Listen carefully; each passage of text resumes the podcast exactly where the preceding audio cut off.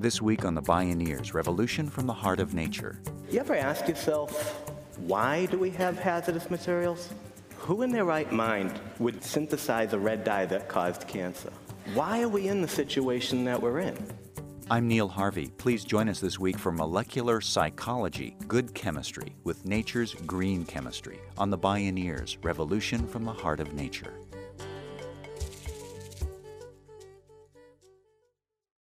The Great Pacific Garbage Patch is a mammoth vortex of marine litter in the central North Pacific Ocean. It's estimated to be twice the size of the entire continental United States. The patch is a giant clot of plastics, chemical sludge, and assorted debris that have been trapped by the currents of the North Pacific Gyre. Since plastics disintegrate to ever smaller polymers, particles are entering the bodies of fish, sea mammals, birds, and ultimately us. An ad by the National Plastics Council proudly called plastics the sixth food group. The council probably didn't mean it quite like this. Did you ever ask yourself who in their right mind would invent a product to keep food fresh or tote it home that would one day litter the landscape, wash up on every beach around the world, and release toxic substances into the web of life and our bodies long after its short disposable life? Today, all that is changing by necessity and by design. The principles of the scientific revolution of green chemistry are prompting inventors to consider first and foremost whether a product will be safe. The radical growth of green chemistry is showing we can invent our way out of the toxic vortex. We can have good chemistry with the earth by emulating nature's green chemistry. Join us for Molecular Psychology Good Chemistry with Nature's Green Chemistry with green chemists John Warner and Amy Cannon. My name is Neil Harvey. I'll be your host. Welcome to the Bioneers Revolution from the Heart of Nature.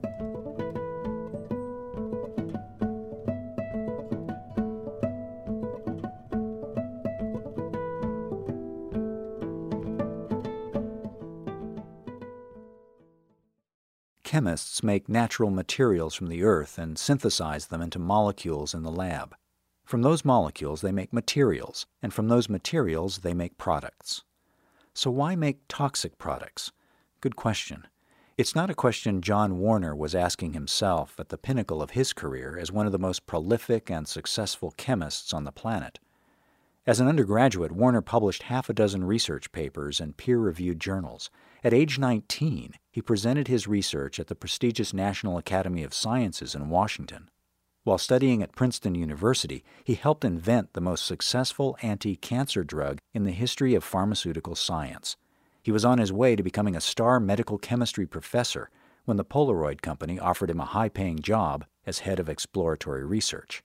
John Warner jumped at the opportunity. It took a heart rending personal tragedy to raise the question in his mind why don't chemists focus on inventing non toxic products? John Warner spoke at a recent Bioneers conference. I'm at Polaroid. I'm an industrial chemist. I'm intellectually looking at this concept of making molecules safe and keeping it, you know, appropriate as far as economics and things like that. So I'm approaching this from a very intellectual perspective. When all of a sudden the worst thing imaginable happens. My two-year-old son dies of a birth defect. He was born with a disease called biliary atresia, in which his liver was completely detached from his intestines. So he couldn't survive metabolizing, you know, certain nutrients. He got a surgery to keep him alive for a, a couple years, and by the time organ transplants, things like that happened, it was too late and we lost him. I talk like this about, oh, aren't I so cool? I'm on Celebrity Magazine. Oh, look at all my patents. Look at all my papers. Aren't I cool? At this point in my life, I suspect I was one of the most prolific synthetic organic chemists on the planet. Probably synthesized over 2,000 molecules that had never existed before. Won as many awards as you can imagine. Published as many papers as you can imagine. At the top of the game, imagine the night of my son's funeral, staring at the ceiling, asking myself, what is something I touched caused my son's disease? What if something that I got an award for caused his birth defect? And that's when the second epiphany happened. And this is probably the most important thing I'm going to try to get you to understand. I went to four years of undergraduate, three and a half years of graduate school. I never had a course in toxicology. I never had a course in environmental mechanisms. How is it possible that I can be such a successful chemist and never having had any course to teach me what makes a molecule toxic, what makes a molecule hazardous? So come to think of it, imagine you want to be a chemist. Think of any university you can imagine. Go online and find the courses that you have to take to get a job, to work in industry, to be an industrial chemist. You will find not one university will have you take a course in toxicology. Not one university will have you take a course in, on, in, mechanisms of harm. Why do we have dyes that cause cancer? Why do we have plasticizers that cause birth defects? Yes, there's corporate greed, there's things like that, but at the end of the day, the fundamental thing is we're not training scientists not to. And that should outrage you. My father was an electrician. He couldn't come into your house and change a light bulb unless he had a document that said he could do it safely. Teachers, architects, lawyers, you can think of all the professions that require some kind of accreditation, some kind of documentation that they can do things safe and are aware of the state of the art. How is it possible that the only humans on the planet, given the gift of making a new molecule that has never existed before, they can assemble atoms in, in unique geometries and have absolutely no responsibility to anticipate if they're about to make the most potent neurotoxin in history, the most potent carcinogen in history. Till we address that, we got some serious issues. John Warner experienced a world changing epiphany in the agonizing wake of his son's death. He began to imagine and invent a responsible form of chemistry it would be dedicated to creating non toxic products to meet the business bottom line and placing a premium on the health and safety needs of the public. Warner was among the first handful of green chemists in the United States in the early to mid 90s. He was named 2002 Distinguished Chemist of the Year by the American Institute of Chemistry. In 2008, John Warner was named one of the most influential people impacting the global chemical industries. You know, in 150 years of industry and chemistry, we have learned to make the most complex and complicated molecules imaginable. But we use high temperature, high pressure, and nasty reagents. Whereas nature constantly outperforms us, hands down, and yet uses room temperature, ambient pressure, and water as a solvent. And so non covalent derivatization is the scientific interpretation of what's going on. And, and, the idea is that we, for 150 years in chemistry, have been ego driven to make molecules do what we want them to do. And yet, in nature, if you think about it, molecules do what they want to do because they evolved to do what they want to do. And if we can learn that, and we can understand how molecules interact, and I, I tongue in cheek say, play the role of a molecular psychologist. Instead of making the molecule do what we want, put it on the couch and say, what would you like? and then design the product to be what it wants to be. Don't have the toxicity, don't have the hazards. It just seems to make sense. What John Warner jokingly calls molecular psychology is actually biomimicry at the molecular level, imitating how nature does chemistry. After all, nature wrote the recipe book and is the master chemist. All the materials that we depend on in society, all of them are chemicals. Everything is a chemical. Water is a chemical. Air is a chemical. Chemical free is a concept that is used, but inappropriately because everything is a chemical. So, getting over that, if we imagine all the materials that we interact with in society, I would argue maybe 10% we would consider sustainable, we would consider benign. 90% of them have some issue. Maybe they have a lot of energy in the manufacturing process. Maybe they use solvents in the manufacturing process. Maybe they're toxic. Maybe they're from non renewable feedstocks or they persist in the environment. There's something wrong with 90% of them. Now, if we do an alternative assessment and look around and just desperately try to find existing technologies that could replace some of these less perfect uh, technologies, we might be able to get another 20%. But at this moment in time, 65, 70% of the materials that we interact with need to be reinvented, not resourced, not found in it, but we actually need to invent new technologies to replace them.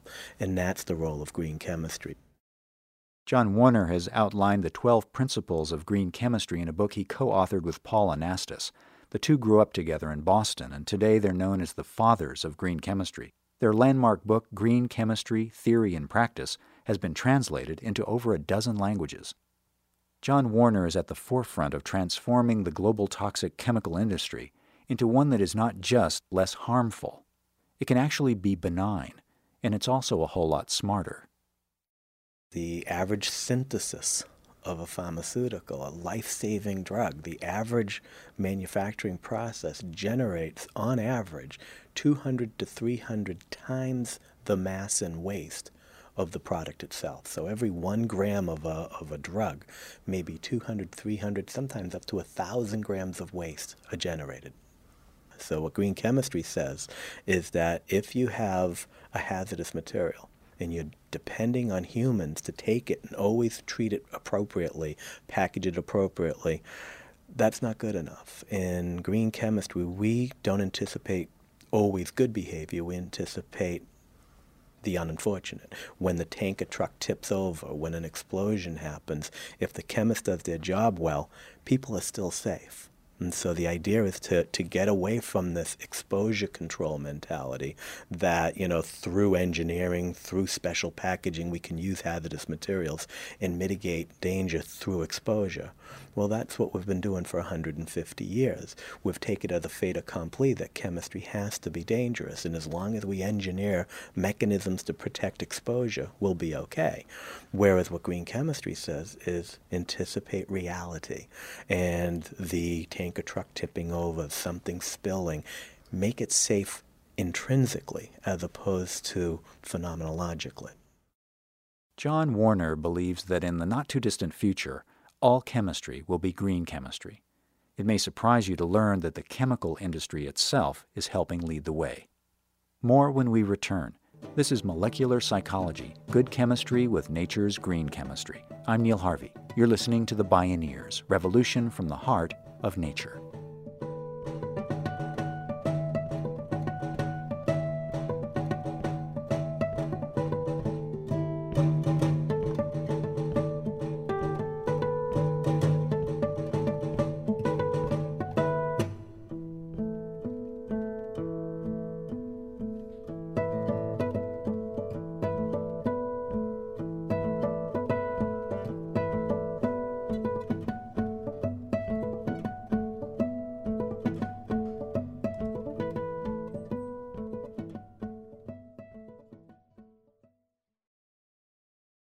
Bioneers Radio is made possible in part by John Masters Organics. Feel good about looking good.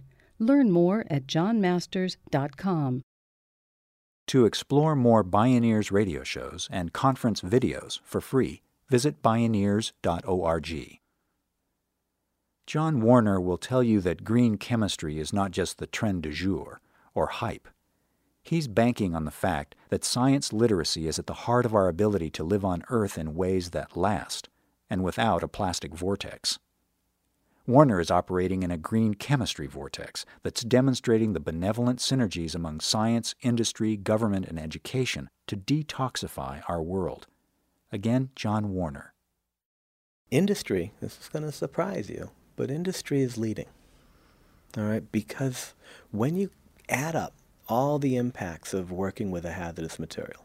Okay, you've got hazardous material on one side, you've got a safe material on the other side. When you consider the storage costs of a hazardous material, the liability costs of it, the training of the workers, and all the other hidden costs associated with using a hazardous materials, it's absolutely a no-brainer that you would rather have a safe material.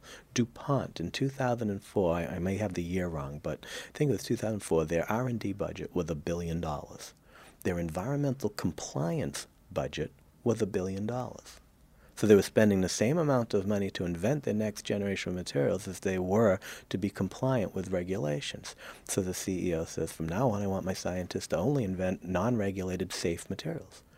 Well, none of those scientists have had courses in toxicology. None of those scientists have had courses in environmental mechanisms. So it's okay to want, but if you don't have the ability, you can't. So I find that almost every chemical company you can think of has a green chemistry program and is passionate about trying to get their scientists to understand green chemistry. Historically, no chemistry department anywhere in the United States taught toxicology. But that's changing because of industry's pressing need for scientists grounded in the principles of green chemistry. John Warner estimates that by about 2006, 50% of colleges and universities supported green chemists and their education and research. Now I would say the majority of universities have one or two individuals in the department that are doing something in green chemistry, and now some of the departments are actually systematically starting to put it into their actual curriculum. When every college and university in the country says that we see it's a moral and ethical responsibility to train scientists in toxicology and environmental impact as a part of the education process, then we've gone 100%. And he sees an awakening even in government. In the U.S., each year since 1996, one academic researcher has been awarded the Presidential Green Chemistry Challenge Prize for innovations in cleaner, cheaper, smarter chemistry. In addition to a researcher, annual awards are given to small businesses and chemical industry leaders. The list of winners includes less wasteful products and applications and more benign manufacturing processes for everything from common industrial chemicals to life saving drugs. Green chemists have invented gentler ingredients for cosmetics, faster ways to analyze the protein content of food, and less toxic household paint. Incremental, yes. But the trajectory away from toxics is clear. The EPA sponsored competition has so far awarded 70 new technologies that have collectively eliminated 1.3 billion pounds of hazardous chemicals and solvents saved over 42 billion gallons of water, and eliminated 46 million pounds of CO2 emissions. Green chemistry is growing rapidly outside the United States. It's being driven by business needs, and academia is responding. China has 14 national research labs dedicated to green chemistry technologies. It's India India is piloting a mandated program in Delhi to require all chemistry students to take a one year course in green chemistry. And you know why they're getting it? Because it's about competitive advantage. The world has changed. That 10 years ago, people would laugh and talk about, oh, sustainability, but you know, that's not true anymore. So if you have a material that has superior performance, superior cost, and is safe, you've got a profitable business. And other countries are figuring that out. Business sees the advantages of going green. Government is beginning to wake up to the value of getting toxic materials out of our lives, and universities are responding. Brother, can you spare a paradigm? John Warner says we have to accelerate the pace of green chemistry invention. Then companies will find it easy to make choices based on competitive advantage and consumer demand. But until then, companies will continue to clog the courts defending their toxic products as the cost of doing business. Today, John Warner is again at the top of the game, but it's a different game. He's president and chief technology officer of the Warner Babcock Institute for Green Chemistry, north of Boston. Here, scientists invent sustainable, safe alternatives to conventional products. In the Institute's first 28 months, Warner and his team filed a breathtaking 147 patents and brought five products to market, with many more on the way. One is an inexpensive solar technology based on the chemistry of how plants photosynthesize and make energy from light. At the center of the Institute is a large teaching facility with full length glass windows looking out into the research labs. It's the home of its sister nonprofit, Beyond Benign Foundation, that develops K 12 science curriculum and brings in students, teachers, and community groups to watch green chemists at work. Someone can try to invent something for years and fail. And so we have to be patient and allow the innovative and inventive process to take its time. What we can do is increase the odds by getting more ideas and more people in the inventive process that weren't normally in it. We need to bring people who would never have considered science as a viable career and let them know that, well, maybe this is. And at this point, society needs them desperately. Not the people that have typically gone into chemistry, but people who maybe not typically would have gone into chemistry. John Warner and his partner and wife, Amy Cannon, who runs the Beyond Benign Foundation, are making science sexy again.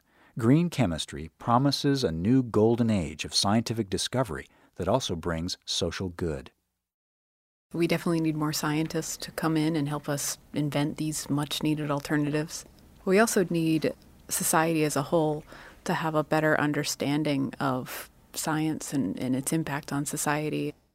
Amy Cannon was the first person in the world to earn a PhD in green chemistry. As executive director of the Beyond Benign Foundation, her mission is to promote science driven by the principles of green chemistry in order to create an environmentally, socially, and economically prosperous world, and attract lots of passionate new students and entrepreneurs who want to become green chemists and contribute to a world brimming with good chemistry. So at Beyond Benign, we do quite a bit of work in the K through 12 arena. We think it's really important, especially here in the U.S., where we have such a disconnect with science. We're pretty science illiterate. All the statistics say that if by eighth grade students don't have a general positive view of science, they're not going to study it in college. So we really focus on K through 12 on getting them early.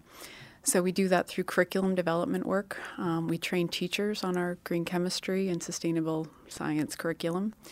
We post all of our curriculum online on our website, freely downloadable, free of charge. So uh, we believe in open access materials as well.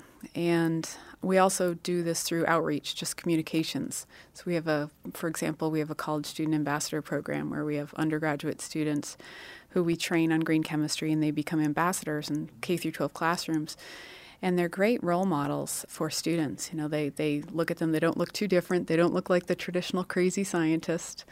And, uh, you know, the K through 12 student can look at them and say, you know, maybe if they can do it, maybe I can too. So that's another program that we that we work on quite a bit. And our middle school curriculum is super fun.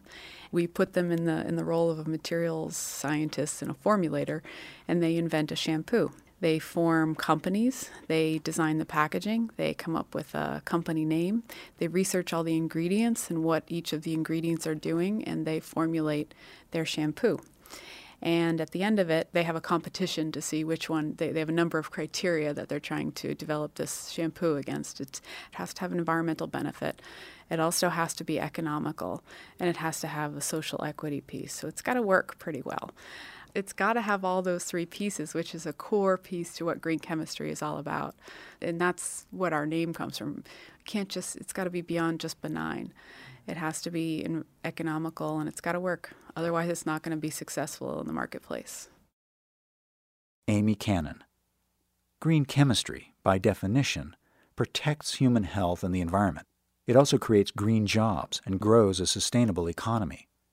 The new generation of qualified molecular psychologists is helping molecules be all that nature wants them to be.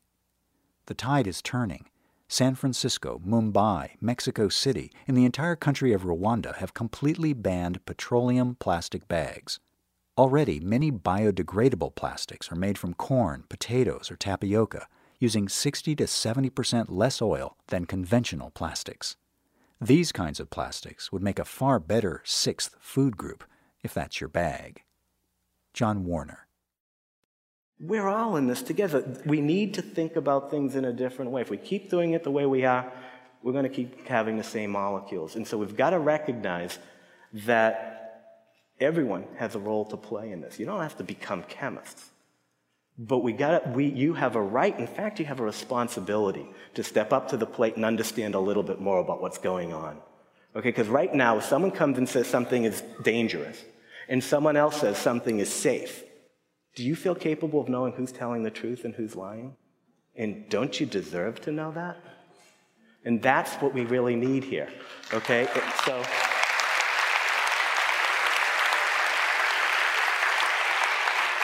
I'm convinced, I'm convinced we're going to succeed. It's going to take a little bit of time, but it's going, to, it's going to happen because society is demanding safe materials. Next generation of students want to learn how. They don't have all the tools yet. And I think the Bioneer community is just the one to step up, help the next generation of scientists appreciate the universe for what it is and understand their impact. And all together, let's save the world. Thank you.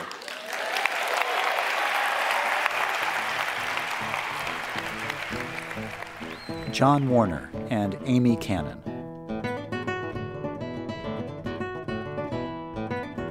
Molecular Psychology Good Chemistry with Nature's Green Chemistry.